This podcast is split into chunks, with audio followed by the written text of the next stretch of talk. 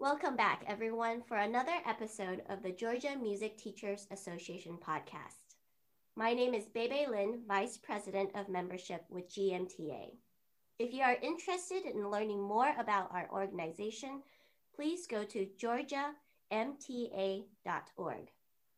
Today, we are joined by Deborah Hughes. Hello, Deborah. Good morning. Let's get started. My very first question is Tell me about what you do and how you got to where you are today. Hmm. Well, presently I teach privately only. And I started out as a public school teacher who had private lessons on the side. And then I started having a family, and that was too cumbersome to stay at the school. And so I just continued with private lessons.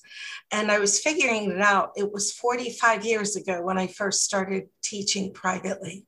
and it is the best job I've ever had. In the meantime, I've also taught at private schools.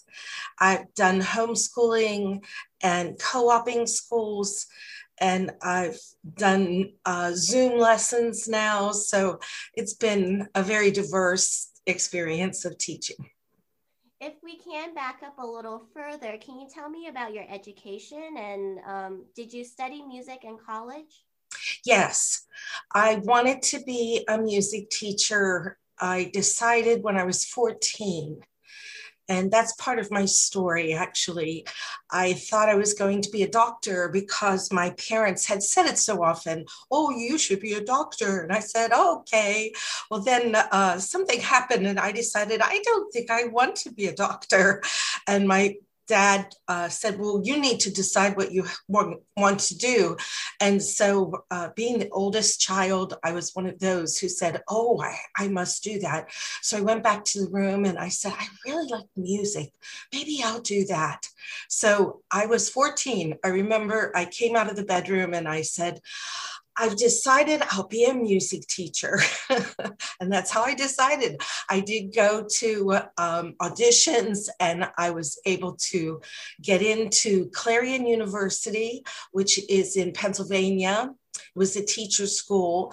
And in the North, you have to major in an instrument. So you do all the requirements for performance degree as well as teaching. So I got my degree there. I did go to Paris and spend um, I got some credits at the Paris American uh, Fine Arts Academy, and I was able to do some extra credits also in other uh, places. But I got my degree, and immediately the year I got married, which was the year I graduated, I got my first teaching degree uh, or first teaching job, and was able to finish. Um, through that, getting tenure for four years, and then started my family. I did um, go through Yamaha training about the year 2000 or 2001. And so I do some extra credits that way. Now, um, what instrument did you study as a child? Because I know that you're qu- quite well versed in several instruments. So, did you take private lessons on one in particular or on all of them? No, my situation is not like probably many teachers. I was um, from a, a family that money was not abundant. So my parents let me know about the hundred dollars that they spent on my flute in second grade I was performing in parades by third grade because that was what was done in our community. And that $100 was um, spent on that flute. And I was in choir all the time, but I was also in band all the time, all the way, even through college. I, I played my flute, but I really love singing. And it was at 14 when I started piano, when I had made that decision about being a music teacher.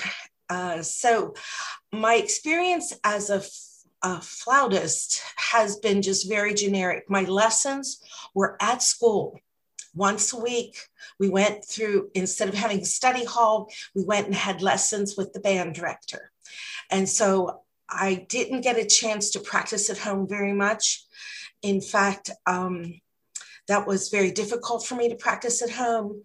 And so that once a week lesson was very important for my musical uh, progress. I became very good at sight reading because of that. and then for voice, um, I did start lessons at 14, which is still very young for voice. Uh, you can start younger, but just being in choruses and choirs and doing that kind of experience is very healthy. But piano, unfortunately, I started very late, but I love it. Hmm. Thank you for that. Do you have a favorite memory of any of your teachers that you can share with us? Well, Mrs. Ferrari was my teacher and she at when i came to her she allowed me to have lessons at 14 for $5 for an hour which is amazing and so uh, I've been able to pass that on to many students. I really appreciated it. I still appreciate her and what she did for me and uh, give me a boost up to do what I had decided I wanted to do. Now, was she your piano teacher? Yes, she was my piano voice teacher when I when my mother found her. She was a friend of my mother's and she was a music teacher. Um, and she helped me a lot, very much. You touched a little bit earlier on practicing on the flute and how that was difficult at home. What about practicing for voice and piano? What was that like for you at the age of 14 and onwards? Were you self motivated or did your parents have to bribe you, force you? I was very self motivated. I realized I was way behind my friends who played the piano. So for my first two books, of the John Thompson Easy Beginner books. I played on a piece of paper that I had taped onto my kitchen count uh, kitchen counter. I would take it off when I was done. I would play through it on the flute so I would know what it sounded like. And I would play on this little piece of paper that I knew was the same size as a piano. And I went through that and I would sing while I was playing. Um, I was pretty good at keeping a steady beat. That wasn't a problem because when you're in band, you have to keep a steady beat. So I, I played through my first two books like that. When it was two hands, I would sing the right and then make sure my left hand was right, even though I was playing the right hand. But it was a challenge. My parents then found a piano that was being thrown away from the schools. My mother was a secretary in the school, and I got this free piano, had never been tuned and they put it in the in our small home very small ranch. And um, when i played it my dad had to be out of the house. He did not want me to play it. And uh, when he was home i was home usually and i didn't get a chance to play it much because he was so upset by the sound of it. he didn't want to hear me practice over and over and over. So I did not have a good experience with practicing at home. I did try to sing downstairs in the basement. It was not heated. We lived in Pennsylvania. Winter is a long season. It was not um, you know, insulated. So it was also moldy and it was dark. There was a very dim light that was just one bulb in the whole place. I didn't have a music stand. So I had to prop up my music. So I did not have an ideal situation for practicing. I, I credit the fact that my teachers were able to encourage me when I was with them. And uh, they never asked me about my situation. They never discussed it with my parents either. And I had three siblings. So the house was very crowded uh, because it was a very small house and uh, so practicing was not something now i would get told about it because i said i would get told oh what about that hundred dollar flute that we paid? Why aren't we hearing you practice that? You know? So i could practice that back in the bedroom if i closed the door but i had to sit on the bed and i had to prop it up with uh, books the book to uh, practice with which was not ideal either. But i made it through I hope this isn't too personal, but I wanted to back up. Um, now that I have a picture of what practicing was like for you, what were your parents' reactions to you saying that you wanted to be a musician? The first thing they both said almost in unison was, You get so nervous. That was their whole thing. But you get so nervous because I would get nervous before performance, even though I wasn't doing a solo. And when I did a solo too, I was so nervous. They could tell the difference, you know, from my performance at home when they would hear me, if they did, and then in public. That was their their reaction. But they they said okay because I had made the decision. They never tried to unpersuade me was that a concern of yours how nervous you got in performing and the fact that you chose a career that might require you to be in front of people in retrospect yes but at the time i didn't get nervous until the very minute i was ready to perform i was cool and calm as a cucumber before but the minute i got in front of people i i did feel like i was going to be criticized so mm. that was what made me very nervous. Well, I'd love to explore that in a little bit, but for now, if we can turn our attention to your career as a teacher, what are some of your favorite memories as a teacher? Um, my favorite memory is a student who came to me year after year. She was a piano student. And then um, I think when she played piano about four years, she said she wanted to add voice. And this student always came to me unprepared. And I thought, wow, she i'm doing the same thing week after week so i would try to make it fun i would try to encourage her to keep on going and i have a lot of tips that i would like to tell people about how to do that you know to use the time playing with them using games different games using instruments to help them keep on going and then when she was in middle school, I talked to her about the fact that she doesn't practice. I discussed it with her parents. I said, you know, she comes to me very unprepared. And um, they explained, well, she's very busy. She doesn't have time to practice. And so I thought, if you're okay with just me spending this lesson time with her, I'm okay with that. So I've heard stories of teachers who have said, I fired this student because they just don't practice. So I decided, well, I discussed it with the parents, I discussed it with the student, and she was okay with going slow. I said, well, you know, we've done this about three, four weeks, and you're still nowhere near the end of it. You're not prepared are you ready to finish the song and take more time? And she was. She was willing to take time on things. So I thought, well, if she's willing, I'm willing. So, of course, I pulled back on how much literature I gave her. And then at some points, instead of elevating the level, I had to go horizontal and I had to stay on that plateau. So, fortunately, in piano, there's a lot of literature that you can do that. Same thing with other instruments. You find that you can just find those same skills in different um, melody, a, a different uh, piece of literature. So this student continued like this, and I didn't enjoy doing this because I always had to be creative on how to encourage her, how to build her up. That lesson, use that time wisely. I became a champion of putting education uh, 100% in those minutes that I did have her in my studio to teach. Then I think it was late middle school. She just, it was like a switch went on. She started to practice. She started to love it. And she wanted to finish the song and see the end result of a, a piece of music that was musical and that she enjoyed playing. Uh, we did composition, we did history study, not at, just at that time, but to build her into this point. And uh, she was also singing.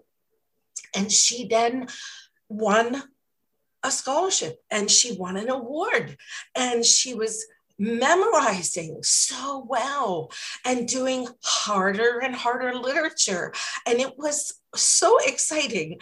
And so when you have a student like that i'd like to encourage all teachers don't give up on them. Do everything you can. Pull out instruments to play with them. You know you do one hand while they do the other and then switch roles. Play games like okay we're going to have a game uh, you against the book. Put those five slashes on the uh, book and put a plus and a circle and a heart if they get the answer right, and then scribble out the other one because the book got the point. So you want to make it fun for them. Of course, that's that works when they're in elementary. And then in the middle school years, you you have to adapt it to their age. So uh, find music that they like uh, use their name somehow, then use little um, in the middle school years, what you can do is take a simple melody and give them um, a figured bass they can do in the bottom that will encourage their hand use to stretch a little bit more. Or how do you like that harmony? Give a melody and help them put the chords with it. How do you like this? Let's try, you know, a six chord instead of a one. How do you resolve from a five, seven, you know? So, and uh, doing theory the whole time. And uh, she is a music major at Arizona State now. She got a scholarship, and I'm so excited for her. She's performing on a regular basis. She always sends me her YouTube uh, link so I can see her group and her perform. And so it's very exciting to know that if you stick with it, sometimes these students will turn around and surprise you, kind of like what I did, because it was a surprise, probably to many people, that I was going to be a music major. So I, I think that would be my my emphasis for today's podcast is that be a champion for those kids that aren't practicing for you. Don't let them leave your studio discouraged. Say yes and find the good things they are doing. Um, be positive, lift them up, give them something solid that they can hold on to. And of course, teach them how to practice. You know, all those years with this student that was not practicing, I would have her speak back to me. Now, how did we review this song today? Oh, we did it slower. We did it with uh, hands individually. Then we took a small part and practiced it and then added it to the next small part and linked it up. So, all of these strategies for the student as well as the time there that they could take home and use. And it, it works if you stick with it. That's fantastic and so encouraging to hear. I'm curious, how long was that period where you had to kind of stick it out and go week by week? Yes, I would say seven or eight years at wow. least. Yes. it was a long time. And when it happened, I was just so surprised. I never expected it, but it was delightful. That was another thing. You know, you have to show delight with your student. When they come in, greet them with a happy smile. Don't say, oh, here's the one that doesn't practice. Hello, how are you doing? You know, be happy to see them, talk about their day for a second or two, and then get to music and try to apply it she um, she enjoyed different things so if we would write songs together i tried to use the topic that she liked if it was horses or dancing or uh, laughing, whatever it is that the student might want to write about, then sit down, have some staff, always have staff paper ready. Say, oh, how would that sound on the piano? What do you think that would sound like? You know, and then create something for them. They feel very, it's very personalized for them. Mm-hmm. Thank you for sharing that. So um, this is taking a step back. Earlier, we briefly touched on performance anxiety, and um, mm. as musicians, we all struggle with performance anxiety, and of course, we watch your, our students struggle with performance anxiety. How have you helped your students cope with these? Mm-hmm. Well, I'll give you a case study. I had a student. He was a flute student. he was a very high achieving academic student. He was a very good flute performer. He started off with piano and decided he wanted to go to flute. I guess it was about fourth grade. So he had, had done Yamaha piano and did a few years of piano, but he decided he wanted to do flute. I said, sure, let's do that. And uh, he did very well excellent rhythmician, um, very very strong in memorizing all of his scales. We would time things and uh, good breath support. Once we got that handled, um, he had great tone and he could tune his instrument while he was playing. I would say, oh, a little sharp there, and he would tune it right then. You know, you have to adjust your embouchure. And he had, unfortunately, when he would go and experience when he would go for auditions for Allstate, he would do very poorly. So the first year we discussed what he mis- made the mistake on because I knew he did it beautifully and wonderfully in the studio here. And he came back to me very upset. And he thought, Oh, I didn't do well. And I said, Well, were you nervous? He goes, Yes. And I said, Well, what happened when it happened? You know, and he described to me that he just kind of lost, lost it. And I said, Well, I think it's a focus issue. I think bottom line, if you don't focus exactly on what you're doing and you let any outside um, stimuli or anything affect you, uh, from the outside coming into your performance when you're auditioning, it will affect your performance. So the next year, he did the same thing. So in the meantime, we were doing performances for festival and we were, um, but they were always judged one on one. And I could see where he would get nervous and then he would kind of lose it. So he was so nervous about that one mistake. He was focusing on the mistake instead of looking ahead. So that was one thing I worked on him to do. All right, that was a mistake. How do you keep on pressing through it? How are you thinking about the next point that you have to get to, the next phrase, the next breath you need, instead of looking back mentally on what you just made a mistake with? Um, he continued to have this problem and he got better. At one point, though, he did an Allstate. I think this is the third Allstate he tried to do. And he was beside himself. And um, he was uh, upper middle school student at this point, and he was crying, which I think he found very shameful in front of me. And I, you know, I put my arm around him. I had to encourage him um, that everybody goes through this, everybody has this. He felt that other people didn't have nerves. That was another point I had to encourage him with. I said, I get nervous too, but I keep on going and I try to keep focused. So those were the two main points. And then he got to the point, his mother came to me and was very distressed. She said she feels like he's going to take his life. I went, Oh, oh, so we talked a lot about why he was playing flute. So he wanted to quit at that point because he felt like a failure. If he couldn't do it in front of an audience, how could he keep on going? So we talked a lot about you're not doing it for other people, you're doing it for yourself. So this was um, a good stepping point for him because he had made a decision coming into that lesson that day that he should quit. He should quit. Not that he wanted to quit, but that he should because he's such a failure. Why would you want to continue?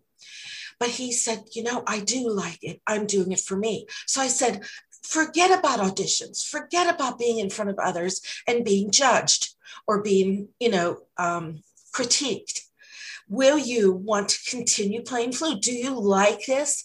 Yes, he decided he did. So that was a stepping stone for him. So we continued, and yet he still wanted to um, perhaps audition. He ended up auditioning for a concerto at his school. He went to this very high science math school, the GSMST here in Georgia. And he did pretty good on his concerto. In fact, they selected him, and his mother sent me the video. And she said, Our dreams came true for him. He was picked to do concerto with his school's orchestra, but he still had nerves. So he fortunately knew that well enough that he did well in that performance. It gave him a boost. But his senior year, he did his festival and he made a mistake and he was able to we kept on doing events that he was agreeable to doing and he did Allstate again but didn't make it even that senior year he was he was willing to you know, try it. But he finally auditioned and I was with him and he made a mistake and he was able to regroup and get focused on what was coming up. And with flute, you don't have to memorize, but he always did. It was all from memory. So then that senior year, I thought, well, he's had that concerto experience that's wonderful and he he got a couple of awards for the flute playing because it was just one-on-one but he really wanted to you know go out with a bang and he did the final year senior event the final event he had he did uh, the carbon carmen's habanera um, variations and it's a very extensive hard piece.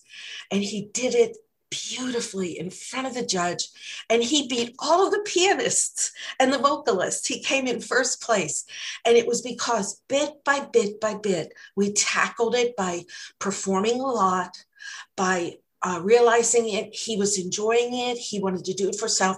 If he made a mistake that's okay. Just keep on going and focus focus focus. Get your mind back on the job. So that's how i helped him.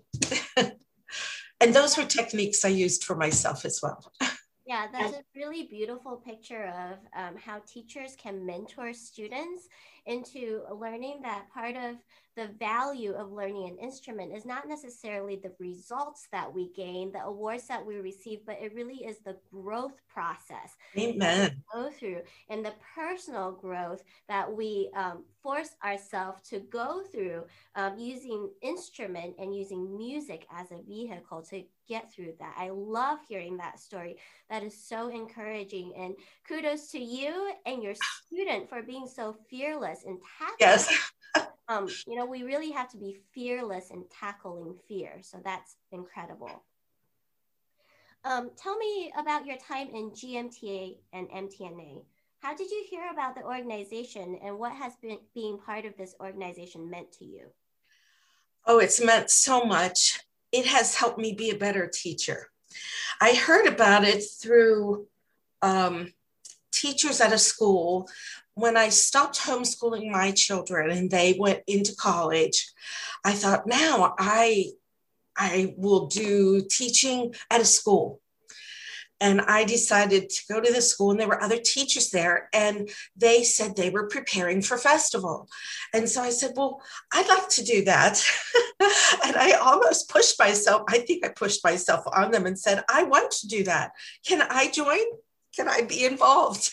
and so um, part of our MTA is that we symbiotically join with uh, Federation Festival to do festival. uh, do that kind of event, and it's good for the you know very very early beginner all the way up to advanced. So I did it for like three students, and then the next year I had like all 45 of my students do it. So I stayed, of course, at MTNA uh, the GMTA meetings we had once a month. They had people come in and teach us how to teach piano. And I loved it and I learned so much. And I was growing myself as a uh, performer because I had to accompany my voice students, and that I was very terrified. And I would tell them keep on going, and sometimes I was down to two notes instead of the whole thing, just to help them keep on going. But I grew a lot through it, and I was able to um, help them and I've been in p- part of it. I've been a president and I'm membership chair now. So I really um, am sold. I'm all for it.